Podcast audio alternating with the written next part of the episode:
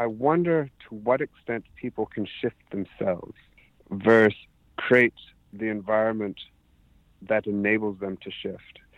So what they have control over might not be the shifting, it might be the environment that they construct. And what's more, it could be that that environment can facilitate a number of things. And what you're less in control of is what's going to happen in those environments. So I have a phrase which is, be careful the environment you select, because you will adapt to it.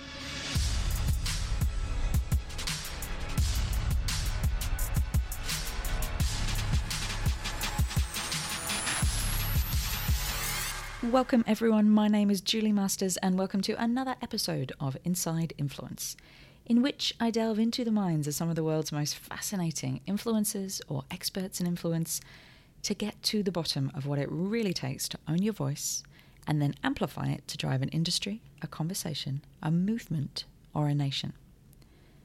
Now, many of the guests I am drawn to on this podcast come about because I believe they provide a different lens on the topic of influence. FBI negotiators talking about high-stakes conversations, orchestra conductors sharing their lessons in leadership, big wave surfers talking about how they master fear, how they get to the crest of that wave and don't back down. Now, today's interview takes that different lens, it twists it, it turns it into an optical illusion and then reflects back at you the very assumption that made you perceive it as a lens in the first place. Sound unnecessarily complicated? Possibly. And yet, it's vital to understanding the most fundamental tool of influence that you have available. How you perceive and then respond to the world around you. Every single piece of information you receive about people, situations, tools from this podcast or other sources that you follow, they are all ultimately only ever shaped by the meaning that you give them. Now, how do we choose what meaning to give something versus something else? We do it by cross-referencing that particular piece of information, that particular piece of stimuli, against a series of assumptions. All of those assumptions were formed by our past experiences. So basically we go into an internal checklist in our head. Have I ever been in this situation before? Seen that facial expression, heard that word, met somebody with that hair color, and what happened last time? So again, why is this piece of knowledge important to influence? It is because as a bottom line, your assumptions dictate how you respond in every situation. Every decision that you make about how to proceed, who to trust, whether to leap into the next opportunity, how to navigate the next high-intensity conversation, whether to stand up and be heard on stage or in the boardroom, they are all 100% dictated by these assumptions that were created somewhere in your past. So in summary, our history determines what we look at, and what we look at creates our history. Cycle after cycle of thinking you're running the show, only to realize that, in fact, an out-of-date show, usually with a very young or inexperienced scriptwriter, is actually running you. Unless, in the words of my next guest, Beau Lotto, you can learn how to deviate. Beau is a professor of neuroscience at the University of London and a visiting scholar at New York University. His work and research over the past 25 years has focused purely on biology and psychology of perception.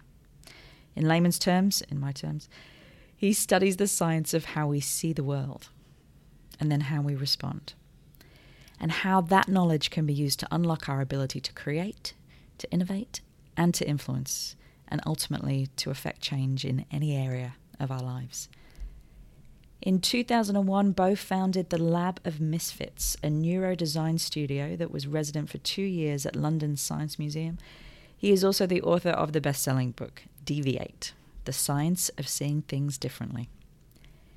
In today's assumption-busting conversation, we cover off why your aim should always be to know less than you did yesterday, especially about the people and the situations you think you know the most about.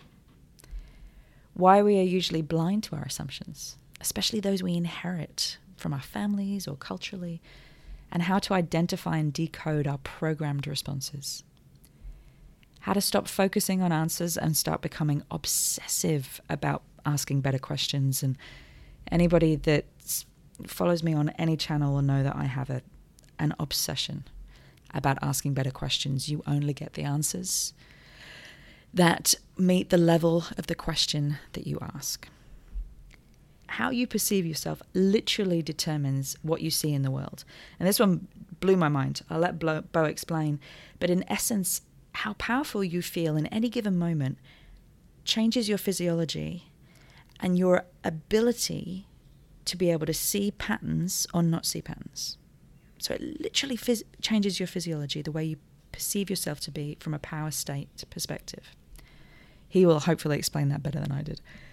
How to use play, or if you dislike the word play, experiments, to first overcome our hatred and then start to thrive in uncertainty. And finally, why, as leaders, parents, and influencers, having an awareness of our biases and assumptions and then being able to deviate quickly gives us choice. So, grab yourself a caffeinated beverage of choice, or for this one, maybe a glass of wine. And get ready to jump into a world where your perceptions of what's true are a mile away from what is actually possible. Welcome to the world of Beau Lotto.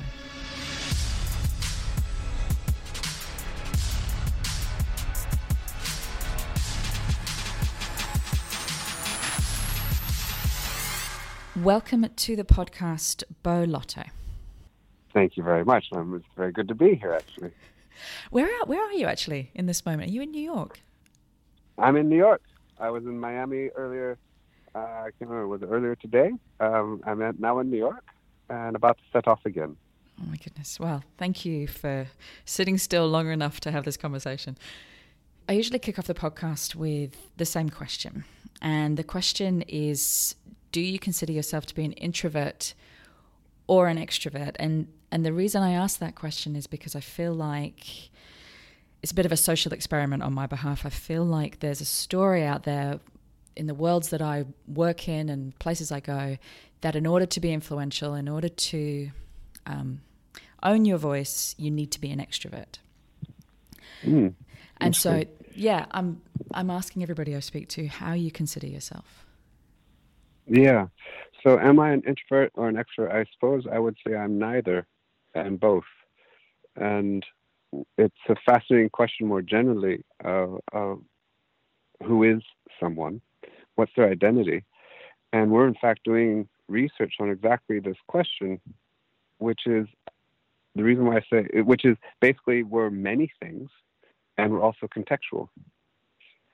So my answer is maybe not the answer you expected, but there are situations in which I will behave extrovertedly, and there are situations in which I'll behave introvertedly, and they vary. So I find those questions difficult to answer because, like many people, I'm not the only one who finds these things don't capture a single thing because it's difficult to reduce us to a single thing. So personality is plastic. To a certain extent, it's plastic. And again, we're contextual, and again, we're many things. So if you're in for instance, if you're in a nightclub, and let's say you're out for a particular reason, well, suddenly your gender, your sexuality might be super important in that context, but your gender and sexuality might be completely unimportant in the context of work, where a certain skill base is what's important. So what we also prioritize in ourselves also changes with context. It's amazing how many times actually, in fact, I would say the majority of times with all the people I've spoken to, from monks to FBI negotiators, that same answer comes up. You know, I can be both. Really? Yeah, depending on the environment, I am both. Some people have a leaning towards one. It's interesting when someone says they have a leaning towards something, because it could be that they do endogenously have a leaning towards something, or it could be that they create an environment that purposely brings out a certain aspect of themselves. So yes. They happen to be an environment in which they tend to behave extrovertedly, which doesn't necessarily mean that is their predominant nature. It is explicitly in the sense that statistically they're more likely to be extrovert because of the context in which they often find themselves in. Well, that was going to be my next question. Do you, maybe you've just answered it, can you consciously move yourself between those two states? Or, as you've just said, is it about setting up different environments in your life that build, that bring out different aspects of you? It's a great question. I wonder to what extent people can shift themselves versus create the environment that enables them to shift. So what they have control over might not be the shifting, it might be the environment that they construct. And what's more, it could be that that environment can facilitate a number of things, and what you're less in control of is what's going to happen in those environments. And so I have a phrase which is, you know, be careful the environment you select, because you will adapt to it. And so you want to predetermine, is this an environment to which I want to adapt? Because your brain will. So, but I purposely will actually construct environments or put myself into environments that are maybe difficult, maybe because it's slightly nihilistic or something, but to put oneself in what we call in biology the equatorial zone, in the space in between, you know, the edge of the forest, that where the land meets the water. That's actually where you tend to see the most diversity in life, is to be in the equatorial zone. And that's the kind of environment that I tend to put myself into. Having said that, it's also super important to put oneself into environments where things are nice and predictable and familiar as well, to always exist in a space of chaos or can actually be incredibly exhausting as well. You've just, I've gone completely off topic already and we've only just started, but you just reminded me of some content that I read of yours where you were talking about rats and experiments that had been done on rats by, I think, a colleague of yours.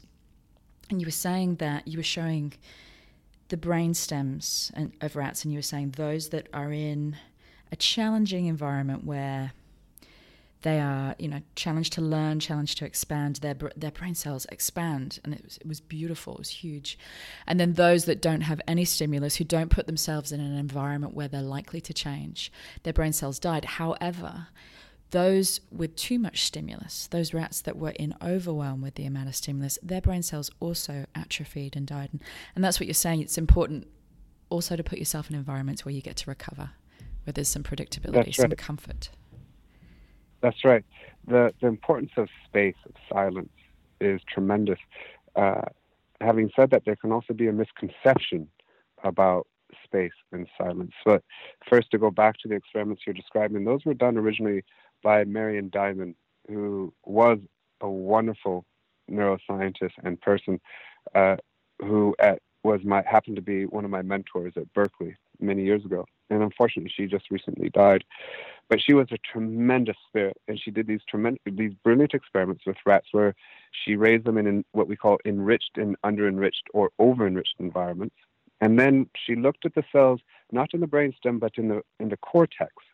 And the significance of that is we use our cortex for our thinking. And what she discovered is, as you described, rats that were in an enriched environment, which means lots of other rats, lots of other toys, lots of activity, their brain cells grew tremendously. So imagine a tree with many branches and many leaves. Whereas the rats who were raised in an unenriched environment, a deprived environment, the cells had atrophied. So imagine a tree in autumn where all the leaves have died and there are just a few branches. That's what the cells would look like. And what that demonstrates is that your brain is like a muscle. You use it to lose it. And it suggests also that your brain basically evolved to match the complexity of its world. A more complex world, a more complex brain, a less complex world, a less complex brain. The rationale being that your brain is incredibly expensive. Right? At least 20% of the energy we consume goes to our brain, which is only 2% of our body mass. So thinking is a really expensive endeavor. It literally requires ATP energy to think. And then if you're putting yourself in a novel environment, you're literally growing the brain cells. Tissue is being formed. In some cases, new cells are being born. And so, you can take grandmaster chess players and get them to play a tremendously competitive game, and they will burn hundreds, if not thousands, of calories by simply sitting there and thinking. And as you also said, that if you put yourself in an over-enriched environment for too long, your cells can also atrophy. So the very same molecules that facilitate brain growth can become cytotoxic at high concentrations. So really, it's about finding that balance. And it's a dynamic balance. It's not just being in one place, because your brain also habituates. So a lot of people talk about the importance of silence and space, and that's where your great ideas come from. And that's probably, possibly true. I'm not sure how much research or evidence to suggest that's true, but let's imagine that's the case. What isn't really spoken about is the energy that was required before you went to that silent space. It's as if all you need to do is to be in silence and have space, and then suddenly the ideas will come. Well, if you're always in silence and always in space, it might not be the case. It might be that you need to do that pushing, that high energy, the lack of sleep, to a certain extent, the stress. And then when you relax and give yourself space, then it maybe is that cycle that's important, not in one or the other. You start every presentation, that I have seen, and I watched quite a few while I was researching you. It was like a bottomless hole of fascinating information. Oh, thank you. You say all information is meaningless, which is ironic given what we're doing in this current moment. All information is meaningless. There is no inherent value in any piece of data, not even the light that falls onto your eyes. Tell me about that, because we live in a world of endless information, and we're coming out of a world where those that had access to the most information were often the ones that thrived. So what do you mean when you say it's all meaningless? Yes. So the idea here is not to do postmodern relativism that, everything is equivalent to everything else. First of all, the world exists, and the world creates data, sensory data, energy that falls onto our senses. Our eyes detect the energy that we call light. Our ears detect the energy that we call vibration. The significance of what I'm trying to say is not that it's not useful. It's just that it's meaningless. It has no inherent value in of itself, because the information, light does not come with instructions. It doesn't tell you what to do. Light exists, objects exist, but they don't tell you what to do. What's more, we have no direct access to the objects in the world. We have access to light that comes from these objects, so we have access to vibration or heat, but we don't have access to the objects themselves. And the significance of this is that the same quantity of data, the same nature of the stimulus. Take, for instance, just a certain amount of light. Well, that could be generated by something that is dark under bright light, or bright that's under dark light. Or take an amplitude of vibration that we detect as sound. That could be a loud object that's far away, or a quiet object up close. Because your sensory system has no access to the distance, etc. It has no way of knowing from the data itself. The data is ambiguous in that regard because it conflates multiple aspects of the world. So at the most basic level of sensory detection, data is meaningless, which means that your brain has to use something else in order to generate behavior. And because the data is not enough, it needs something else, and that something else is history.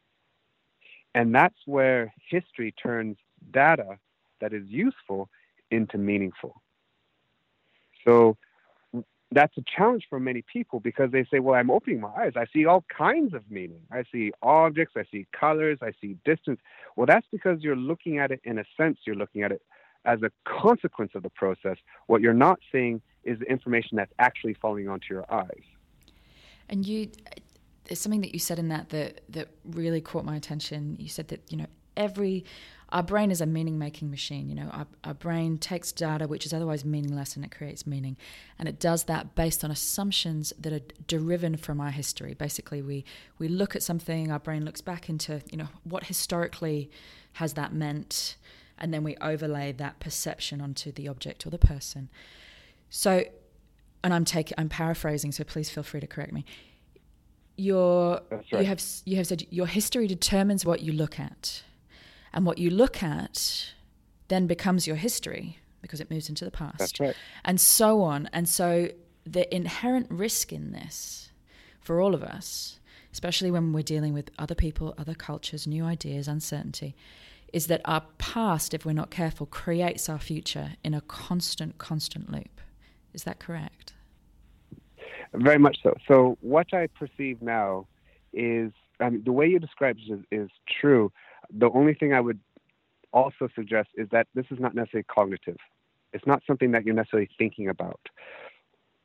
It's much more reflexive. In the same way, when the doctor hits your patellar tendon just underneath your kneecap and your lower leg jumps out. The same thing's true more or less with perception. You get information, data, a stimulus that falls onto your eye, retina, and that will generate a pattern of activity in your brain, and what you see is a reflexive response to that stimulus. Well, the structure of that pattern of activity has been shaped.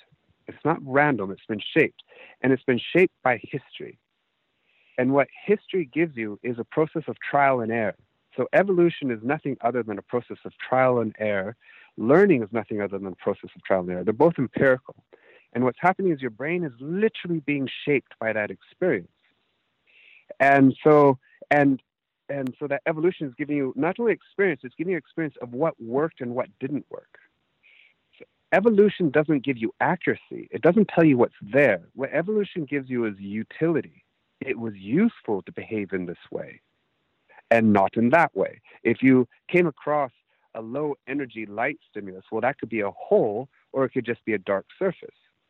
Well, for our ancestors that misinterpreted it or saw a meaning of a dark surface when in fact it was a hole, well, they were selected out, right?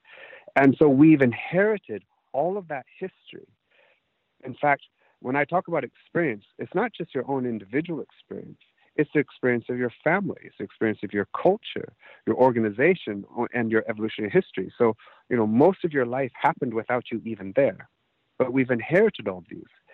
And what experience gives us are, we could, in a sense, descriptively describe as assumptions and biases, right? And that's useful because every time you take a step, you have hundreds of biases that the floor is not going to give way, your legs aren't going to. If you literally had to think consciously every single time you took a step, you would never take a step. So these assumptions and biases are very useful, but the problem is that the world changes. So our brain also has to change, which is why your brain also evolved to redefine normality, to constantly change its biases and assumptions. And so you've also said that, you know, most of our brains are wired to perceive danger before we perceive opportunity. To, you know, I think you said we are predetermined to notice sharp objects before we notice rounded objects, just simply because, you know, our health and safety lies in that. Yeah. And conversely, all of our history, all of our assumptions, all of our biases, we overlay them onto a person that we meet or an idea that we hear or something that we read. So that raises the natural questions that if our assumptions define what we perceive,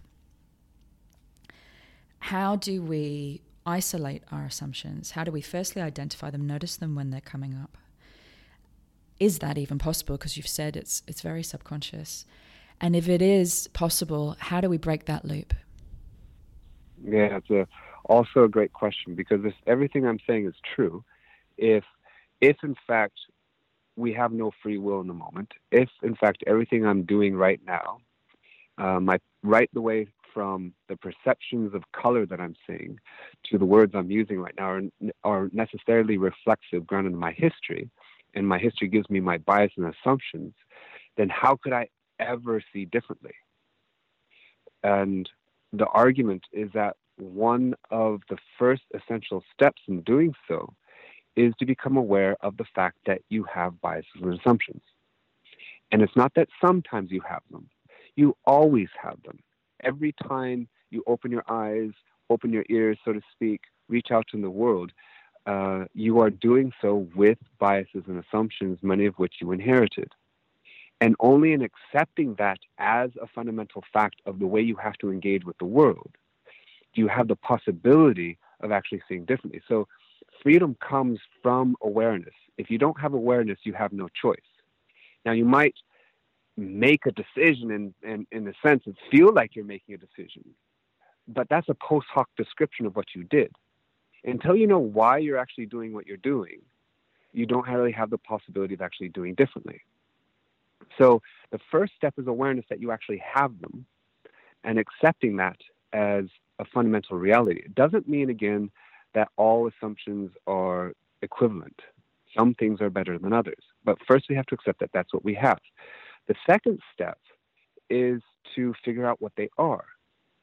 Well, there's another problem, because almost never do we know why we do what we do, quite apart from the fact that we always think we have an objective view of the world. It's just that sometimes we get it wrong. And so the next step is to identify them. And that's really difficult. And sometimes the best person to discover your biases is not you, it's someone else. So that's the power of diversity, is not only do we know from mathematics that a more diverse landscape, a more complex landscape, search space, has the more likely possibility of having a good solution than a simple one, but also another person can reveal your own biases to you, especially if they come from a different background, if you do it in the right context. And so that's one way of actually revealing your biases is, again, another person. Another route is through emotions. Often, this is a little bit simplistic, but often when we feel a negative emotion, it's because we're engaged in a situation that's different from what we expect. We've now stepped into uncertainty. So I feel a negative emotion. When I step into a situation that's familiar, that's exactly what I expect, I often can feel a positive emotion. So if you're engaged and you're feeling negative, often it's because there's a bias or assumption that's being challenged. So you can then know, actually, my negativity is actually a reflection not of the situation, but of my bias and assumptions about what the situation should or supposed to be. And then the nature of the emotion can help reveal what that bias might actually be. You've just reminded me, there's a... There's an amazing magician that I interviewed recently about perception, strangely enough, illusion and perception. And he talked about having a top five, making sure that you have a top five, which is five people who challenge you, that who have achieved what you want to achieve in your world, which then overlays two things that you've talked about, one being a diversity of opinions and the other being, you know, that edge that you talked about at the beginning between the water and the land, making sure that you are challenged constantly, and then obviously taking a break. The other application of what we're talking about, so you've got firstly, knowing you have assumptions. Secondly, recognizing the triggers. So a negative emotion means that I have an assumption or an expectation that's being challenged right now. Was that helpful? The other application that I found amazing was, and you used an illusion to bring this to life, was that how you perceive yourself. So we're talking about how you perceive the world here, but how you perceive yourself literally determines what you physically see in the world. And you were saying that people see colors differently when they feel powerful. And people in a low state of power see patterns that don't even exist. Can you walk me through that? Because that's taking a state that most people would inherently go, you know, I am this. And it's flipping it and going, no, you are this based on an assumption, and your view of the world is quite literally shaped by it. Yeah, that's right. So how you feel about yourself will alter many things about your behavior. right the way through to how you move your eyes, what you look at. And what we and others have shown that people who feel in a high state of power, and that doesn't necessarily mean dominance, this is a more biological term, where you feel that you're in control, you have agency. And often it could be that you're in control of others, but it's more that you have a sense of agency in yourself. Versus when you feel in a low state of power where you feel as if the world is happening to you and you don't have much agency in what's going to happen next. And you can actually put people in different states of power pretty easily and pretty quickly by getting them to imagine a time that they were stressed, and then to not just stressed, but a time where they were stressed, but in control or out of control. And you get them to think about that in as much detail as possible for a few minutes, and then you get them to write about it, etc. Now, if you do that with two different groups, one group high stress, in control, another group high stress, out of control, after 5 minutes, they really don't think much has changed in the way they're engaging with the world. But actually, what happens is that their perception, even low-level perceptions, will be very different. So in one case, in a low state of power, they'll start seeing patterns where no pattern exists. The low level of illusions that I create and others create, they actually increase. So it's as if what your brain is doing is trying to regain control, regain certainty. You'll use context more indiscriminately. And this can happen in just 5 minutes of imagining a situation where you were stressed and out of control. So I'm trying to think of application of that. So if you're noticing patterns that don't exist and call that telling yourself a negative story. At its most base example, I walked into a room, such and such didn't smile at me, didn't say hello, therefore that means that they must hate me, therefore that means that they're going to undermine me in the next meeting. I mean, whatever the negative story is, are you saying, and the answer to this might be no, are you saying that to step back from it for a second if you feel yourself spiraling into a negative story where you feel powerless, and imagining a time where you felt powerful, where you felt like you had full agency over a situation, that literally changes your physiology. Mm. Yes, it can. Well, in some sense, it has to change your physiology, right? Because it has to change your brain activity because you're doing the thinking itself. And that, of course, is happening inside your head. So in that sense, you are changing brain physiology. It also means you're going to be changing the pattern of activity within your brain and the way new information is being processed. So yes, that can actually be a route to helping you deal in a situation where you're feeling uncertainty.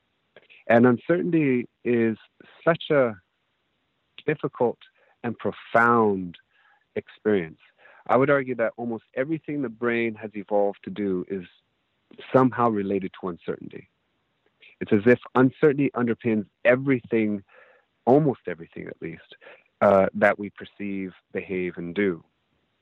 And because it's as if, and the reason for this is simply that dying was easy during evolution, right? Staying alive is what was hard.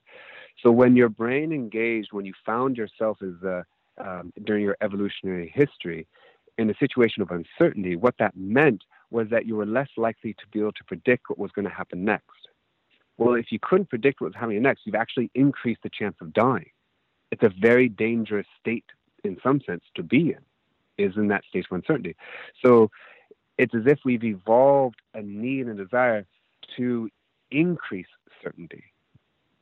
And so much so that we will start looking for evidence to confirm what we assume to be true already, even when we sort of know that it might in fact be wrong. And this is such a powerful emotion that even people who have been diagnosed with a terrible disease, in the lead up to that disease, if they don't know the source of that disease, they feel awful for both for the disease and for the not knowing. But as soon as they're given a diagnosis, even though it's a negative diagnosis, there is a sense of relief because they now know. even though they know something awful. So this need for certainty is so powerful for us. In fact, this is the reason why many, many companies are successful, because they actually decrease uncertainty. Uber is successful because not because they can help us get a taxi faster, easier. It's because they tell you when the taxi is going to arrive. Right? So we've evolved to take what is uncertain and make it certain, what's meaningless and make it meaningful. When we're in a situation where we're challenged, we feel tremendous stress, and often, not always, there are certain environments where we don't, but in most environments we feel a sense of dread and fear and anxiety when we don't know. To not know was to die. And actually there's some amazing data and science that's coming out now, especially that's done around the US elections in particular. The data that it is not impossible. In fact, there's some amazing information that's coming out that, you know, the role of storytelling, authentic storytelling in doing this, but to change someone's mind once they have clung onto that certainty about something, that no matter how much information you throw at somebody, it is nigh on impossible to change somebody's mind at that cognitive level. That's how much we want to be certain about something. Yes, and what's really important about that is, what is it that you're actually trying to change their mind about? So if you're trying to change their mind about something to which they identify, that this belief is actually fundamental to who I am, then they're very unlikely, in many circumstances, not all, to change their view. Because to change their view, or at least to doubt that view, much less change it, is to actually doubt who they are.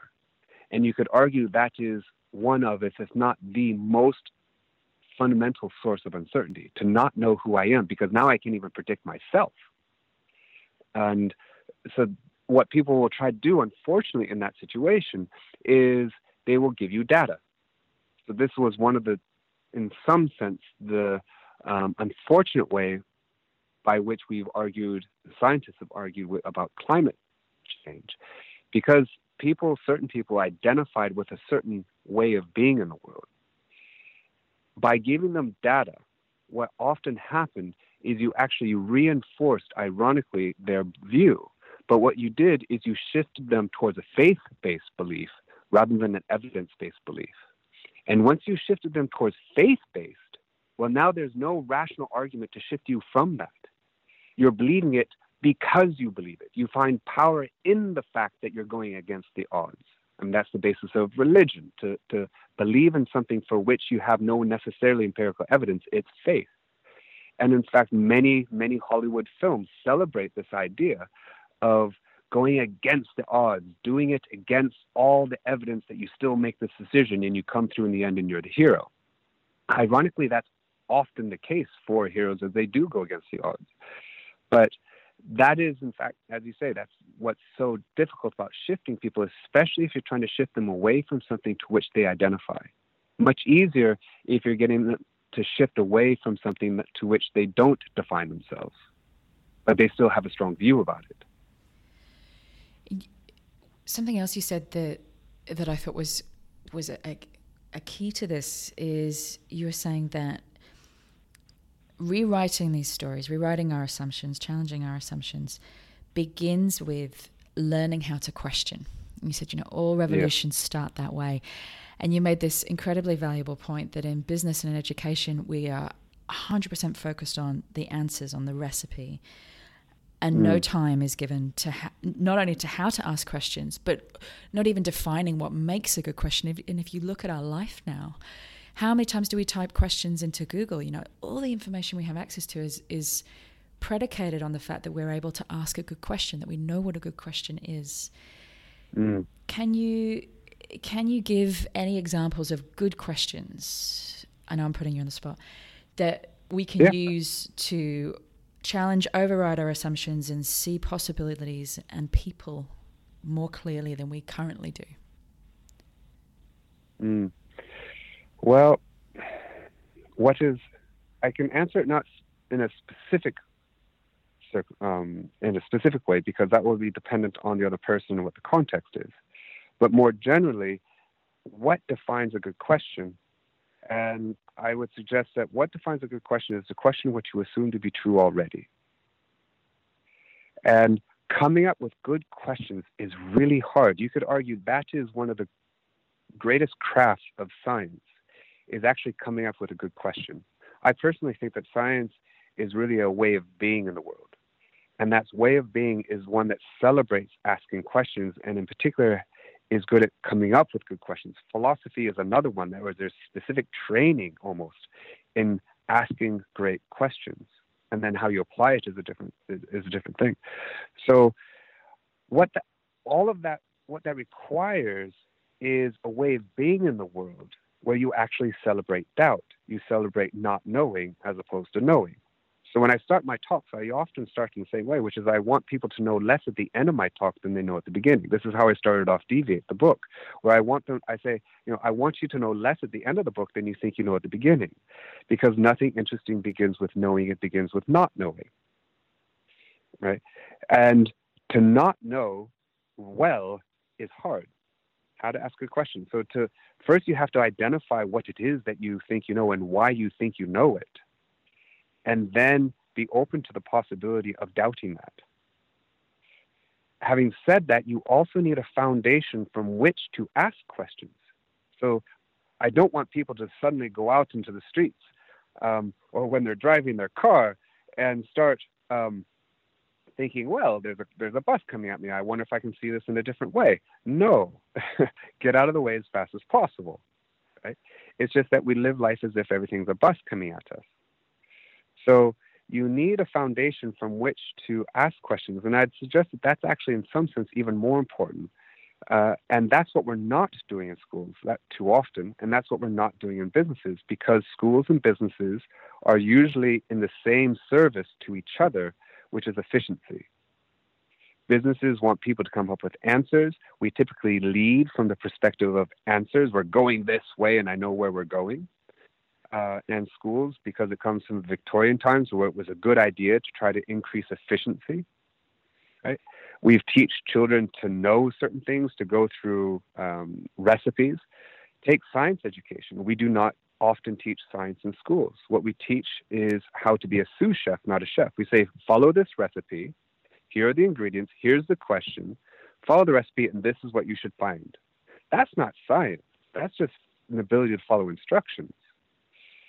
And what you need in order to facilitate question asking is an environment that actually celebrates those questions, which is what we call play. Play is really one of the evolution solution to uncertainty. Ironically, the very place that we have to go in order to be creative is the very place that we evolved to avoid, which is uncertainty. So evolution gave us a solution, a way of being in the world, which is play. And in that context, suddenly you celebrate questions. To not know is what makes the game fun, to not know who's going to win the game. Right? And that's really what science is. Science is play with intention. Anything that's creative, I'd argue, is play with intention.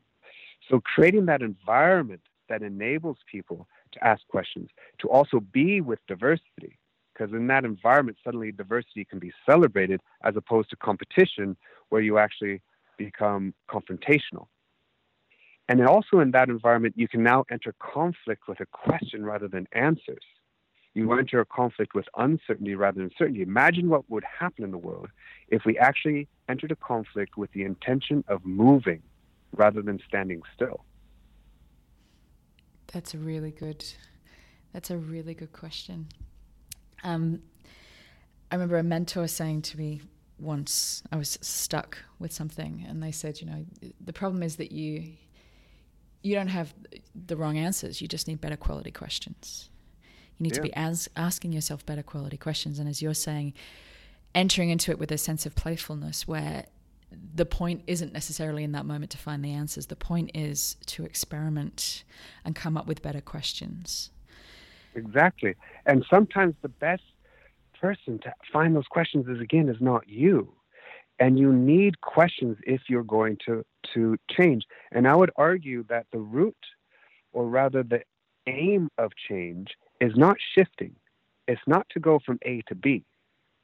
It's to go first of all, if you want to go from A to B, the first step is not B. The first step is to go from A to not A, right? You go from knowing to not knowing. You let go of the bias and assumptions, the meaning of the stimulus. You still experience the stimulus. You know, you still step into, you know, people can practice this. Go into a shower, put it on cold, right? The cold is not going to kill you. This is not going to cause hypothermia, right? But go into the water, feel the cold water, right? But try not to attach a meaning to it. Try not to attach the meaning that this is bad, but also don't try to pretend that it's good. Just feel the water and feel its coldness. Now you're in not A, right? Then the next step is to not shift, but to expand.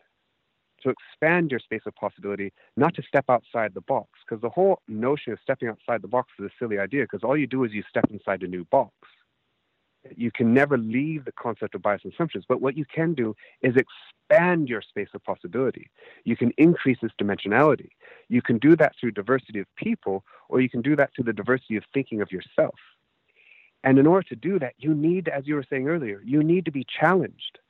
So what's happening in American universities and American politics, and this idea that people are having such a difficult time with sitting with just difference and trigger warnings and all this, is that people are trying to protect themselves from expanding. Well, to literally, in nature, to live is to move. To live is to expand. To die is to stand still. And so there's this fight at the moment to stand still. And that's actually how you've been trained in arguments, that conflict. My aim is to prove that you're wrong, to shift you towards me, and you're trying to do exactly the same. So we set up conflict to win, but not learn. To learn is to actually expand. So what you need to do is actually enter with doubt and expand that space of possibilities through questions. And that requires difference in another person in the right environment. It's such a fascinating topic to me. I could go much further into that, but it's something that I wanted to cover before I let you go, and I know you have many places to be. Mm-hmm. You've talked in length about the future of storytelling, and yeah, you know, if our perceptions are just an ongoing, ever-changing story, and we have the capacity not just to listen to that story but also to write it. I don't know if there's a quick way to answer this, but you've talked about how in the future, one of the possibilities is that there would be a tech overlay somehow, an augmented overlay on places and perhaps even people that would help us in the moment challenge our assumptions and become active participants in the stories that we're writing, the stories that our assumptions have written up until this point, and the ability to question them and create new ones. Yes, so that's actually the technology that we're developing. So I'm also founder and CEO of a tech company, and my personal view about technology is that useful technology, effectively technology comes in a sense two flavors. You have useful technology and you have transformative technology. Useful technology tends to simplify, right? It decreases uncertainty, right? It gives you an answer. It tells you when the taxi is going to arrive in the case of Uber. Right. Transformative technology does something else. It makes the invisible visible. It reveals your own biases to you. Right? It expands your space of possibility. Consider, for instance, the sail of a boat, which was invented on the Nile because the currents and the wind go in opposite direction. Imagine the consequence of the sail that enabled us to see cultures and landscapes we've never seen before, and therefore challenging our preconceptions of what success or specific realities are for ourselves or for others. Imagine the telescope or the microscope or the MRI, the telescope that enabled us to realize that we're not actually the center of the universe. Right? It actually raised questions. And that to me is where transformative technology comes from. So that's where then narrative and storytelling come in, where we can now actually use technology to help us understand ourselves and our own biases. And that's where we're directing our technology, is helping people to expand. And not just themselves. In some sense, far more interesting is creating spaces that enable other people to expand, and also expand the perception of other and the world. So, for instance, we started an augmented reality platform about 6 years ago that enabled people to leave stories and location to help you see the history and the story of a place that no longer exists. But in doing so, you now perceive that space completely differently. Now, imagine you can do that with yourself. Another aspect of story that's super important is that you could argue that we have no free will in the moment. But where we have free will is in reshaping our past in order to change our future. So if everything I'm doing right now is the history of my past meanings, not the history of what happened to me, but the history of the meaning of what happened to me, then the only way I can change what I'm going to do in the future is not by changing what happened to me, but by changing the meaning of it. And you could argue that every single book, every single film, every therapy is really about changing the meaning of history in order to change literally my statistics of what will determine what I'm going to do in the future. So your brain is like a time machine, right? It's constantly, and in fact, the shortest-lived genre of book is in fact the history book. It lives 8 years on the shelf. We're constantly re-meaning history. The consequence of that is we will then that will affect what we'll do in the future. You can also do that to the negative, which is often what's happening in the Trump election now. They're re-meaning the history to which people attach themselves in order to influence what they're going to do in the future in their specific direction.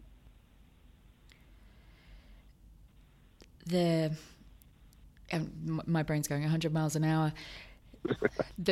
Especially around history, revisionist history. There's even a podcast called, I think, the Revisionist History, where history was written by, in some cases, in most cases, the winners, the people who came out on top. And so we're constantly going back and redefining the meaning of the history books that we've been given. But I want to conclude this interview with hopefully there's been a lot to think about. I know that I'm going to go away and rethink most of my assumptions.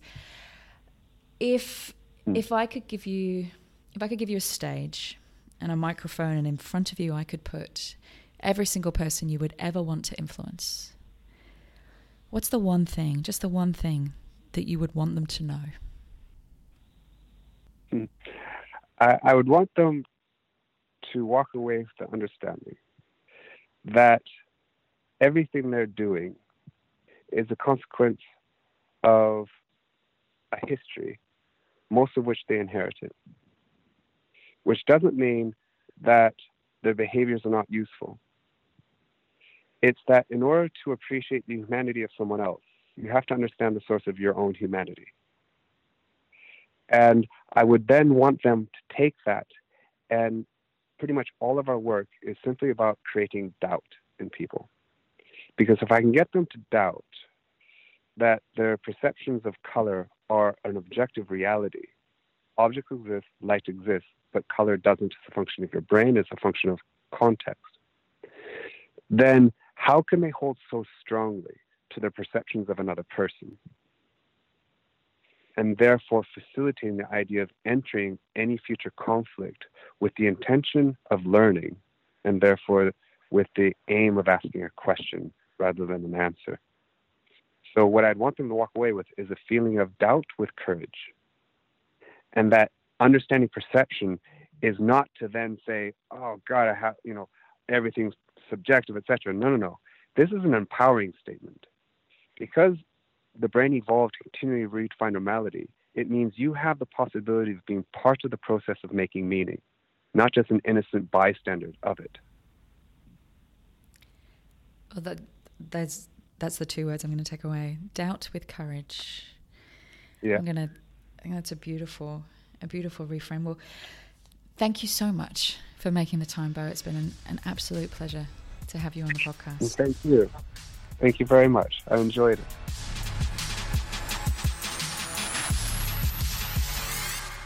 Thanks so much for listening. We really hope you enjoyed this episode and found tons and tons of useful ideas and insights for growing your own influence. Now, for those of you who want to take the next step in your influence journey, if you want to take everything you have learned today and just ramp it up a notch, or you just want to learn more about the power of thought leadership When it comes to growing a business, an enterprise, or spreading an idea, there is now also a research paper that you can download from my website, juliemasters.com. Pop in your email address, it is free, we will not spam you, but it is jam-packed, full of all the ideas, tools, and case studies that I have come across in 10 years of doing this work. It's called the Influencer Code. It's not long, but it is full of value. So download it, keep it, share it, juice it for all it is worth. I hope that it makes a massive difference in your career or business. Thank you always to our producer, co-founder, and the main brain, I'm not joking, behind the Inside Influence podcast, Lauren Kelly. In the words of Jerry Maguire, you complete me. And if you did enjoy the show, then we would love you to share this podcast and leave us a review on iTunes, Google Play, Stitcher, whatever your platform of choice happens to be. And don't forget to subscribe to make sure that you never miss an interview.